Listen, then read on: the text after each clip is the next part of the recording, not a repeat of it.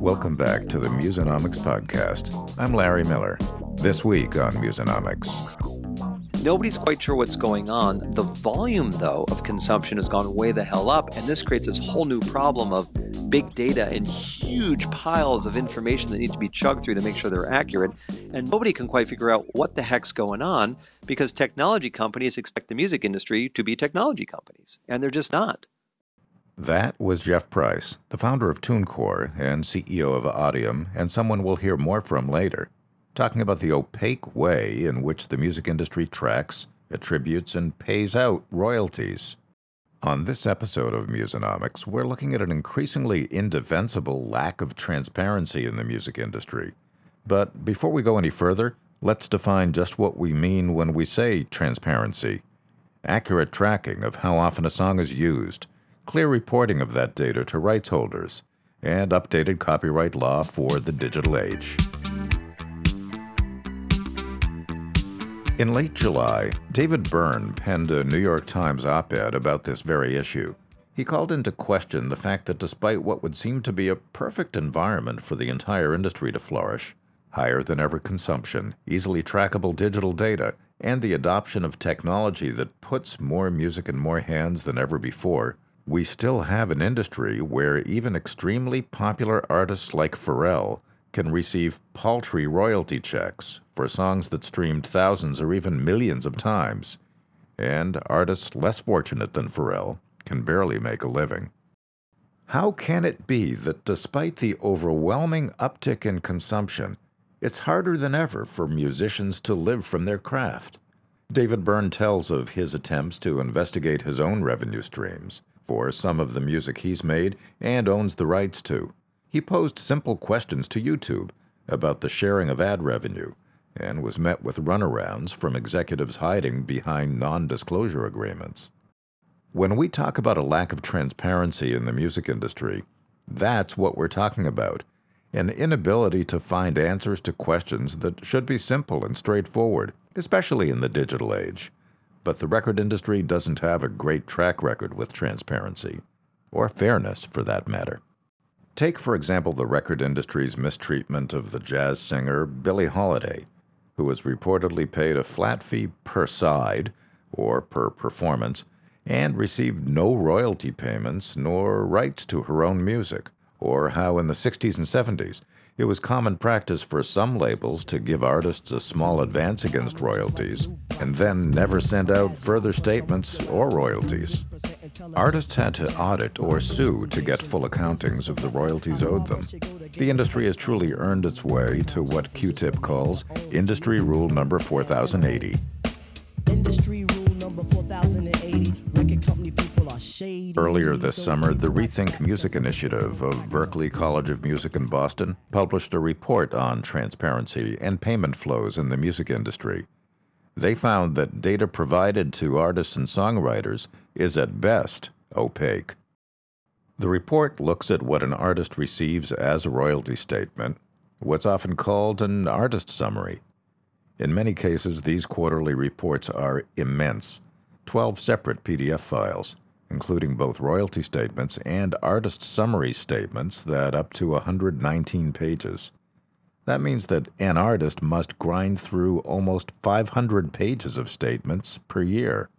Not only is the summary unreasonably long, it's delivered as a hard paper copy, meaning the data within, some 2,600 lines of data, would need to be manually keyed into a digital system in order to be analyzed in any meaningful way. It's an arcane system, a relic of a past era of the industry where the marketplace was still largely physical. Here's Jeff Price. In the in the old days, as we all walked barefoot, naked uphill in both directions, listening to our vinyl records, uh, there were guesstimates as to how many units of records sold. You never really knew. You only knew how many units you shipped, but you never knew what actually sold on a shelf. And you would guesstimate around that, and royalties were generated off of that. And some portion of what shipped out onto a record store shelf would be returned, and there'd have to be returns processing.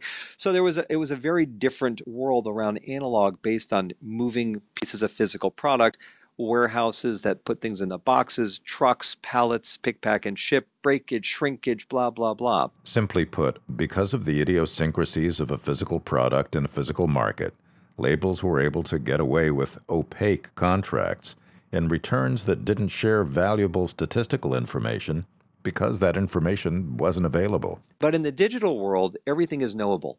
You know how many units have downloaded, you know how many times a song has streamed computer software is written and it applies across the board to everybody. There's standardization to it. So every time a song streams or is downloaded, it generates X amount of dollars or fractions of pennies. So it can all be known and it can all be reported. The impetus is, or rather the barrier to allowing that information to being known is the people that have created these systems have to want to allow it to be known. But it's there to be known, whereas before it really wasn't. The information at stake here is very valuable and it extends beyond simple play counts. Technology forward firms like Kobalt, Audiam, and Revelator can tell you where and when your music is played. If an artist's popularity spikes in one market, they can respond in turn with a tour date or a release targeted specifically for that audience. Though information like that is technically available in those quarterly artist summary reports, it's late and buried in those 2,600 lines of data, a layer of complexity obscuring it from easy digestion or actionability. To make things worse, there's high likelihood that the data contained in that quarterly report is wrong or incomplete. One of the things that Jeff Price's company Audiam does is help artists get paid. In order to do that, Audiam performed an audit to check and see if those 2,600 lines of data were accurate. Perhaps unsurprisingly, they weren't. Here's a concrete example. Victory Records, a fantastic label out of Chicago, controls a publishing catalog called Another Victory. So, on behalf of Victory Records and Another Victory, or clients, we did an audit. And we were able to discover that on the mechanical royalty statements, there were over 3,000 sound recordings that embody Victory compositions that had never been paid on. Right? I mean, and that same 80, 85% of the sound recordings were unlicensed and unpaid on, applied across all the other clients we work for. We work for Bob Dylan, we work for Metallica, we work for Red Hot Chili Peppers, we work for Roundhill Music Publishing, we work for, I mean, I can go through the litany. It was the same thing happening with everybody. Same time, we're finding 75 to 85% of the sound recordings that embody these compositions aren't being paid on. And there's a huge amount, 100 million plus, pipeline pre-existing revenue that hasn't been paid. Here's another one, Bob Gaudio. Got one of the songwriters from Frankie Valli and the Four Seasons. We unearthed the fact that he had not been paid a single mechanical royalty for the streams of his songs in the United States from Slacker, Rdio, Microsoft, Amazon Prime, Google Scan Match, AT&T Muve Music since April of 2011. This gets to something the Berklee Music Report calls the music industry's black box the royalties that go undistributed due to the lack of a global database of sound recordings and musical compositions, who owns how much of what, and where to pay them. You're not paying. And there's 100 million plus dollars sitting out there that you haven't paid. You need to fix this system. All we're asking for is accurate, on time payments with a level of transparency. How would you, Spotify, feel if each month 15% of your money was not paid to you by the credit card company because they said they couldn't figure out whose it was. Would that be acceptable? No. Then why should these songwriters accept it as well? Change the systems, let's work together and improve this economy, and we all win.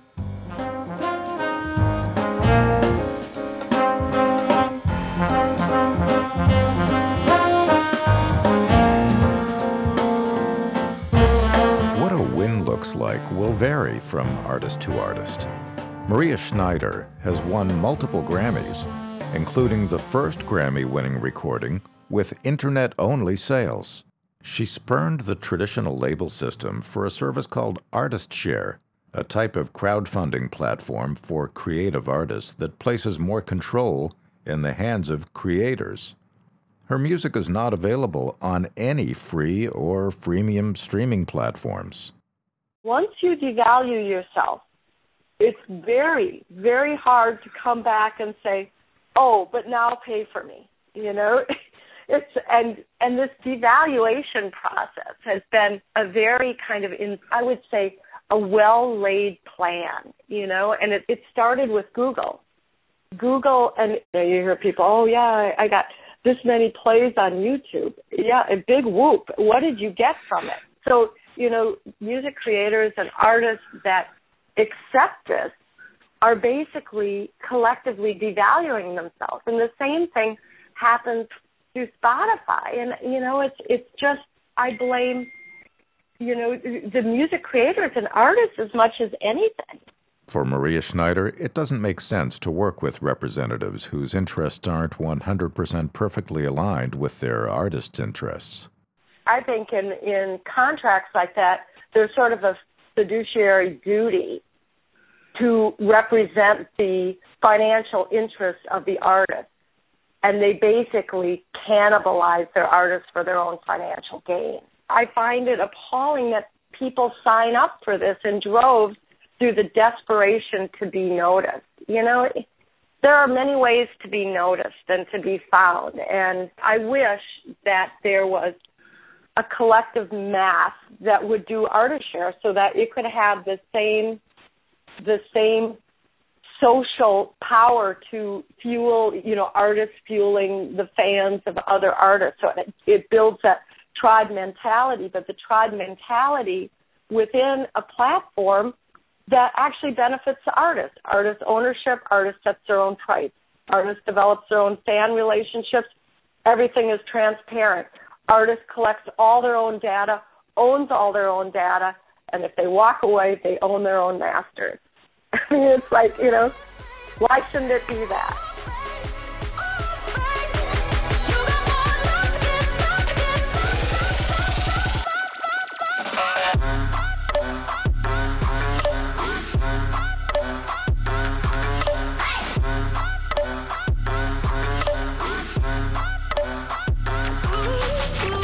When Diplo and Skrillex went on Charlie Rose in mid August, it was clear that they valued today's digital distribution system, despite its lack of transparency, for the power it has to spread their music far and wide.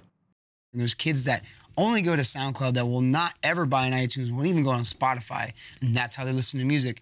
And what that does is it eliminates a big asset and is cutting off your music to an audience that will potentially come to your shows and be fans. So I almost wish it was just up to the Hmm. the person that owns the art at the end of the day, you know, like the way they want it to be heard.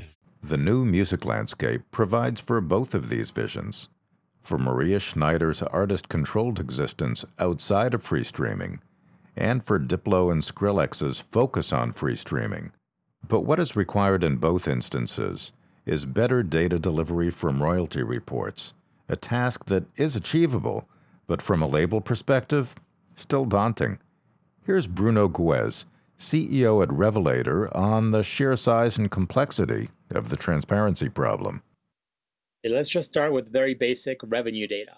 You're collecting sales data from iTunes and from Spotify and from all your distribution channels, and you're having to consolidate all of that together into one digestible, uh, easy to understand uh, label revenue report, which then gets broken down into artist statements. Spotify or a YouTube file might be, you know, a YouTube file might be 20 megabytes, a Spotify uh, file might be 300,000 lines, and then iTunes, you get 34 reports each month.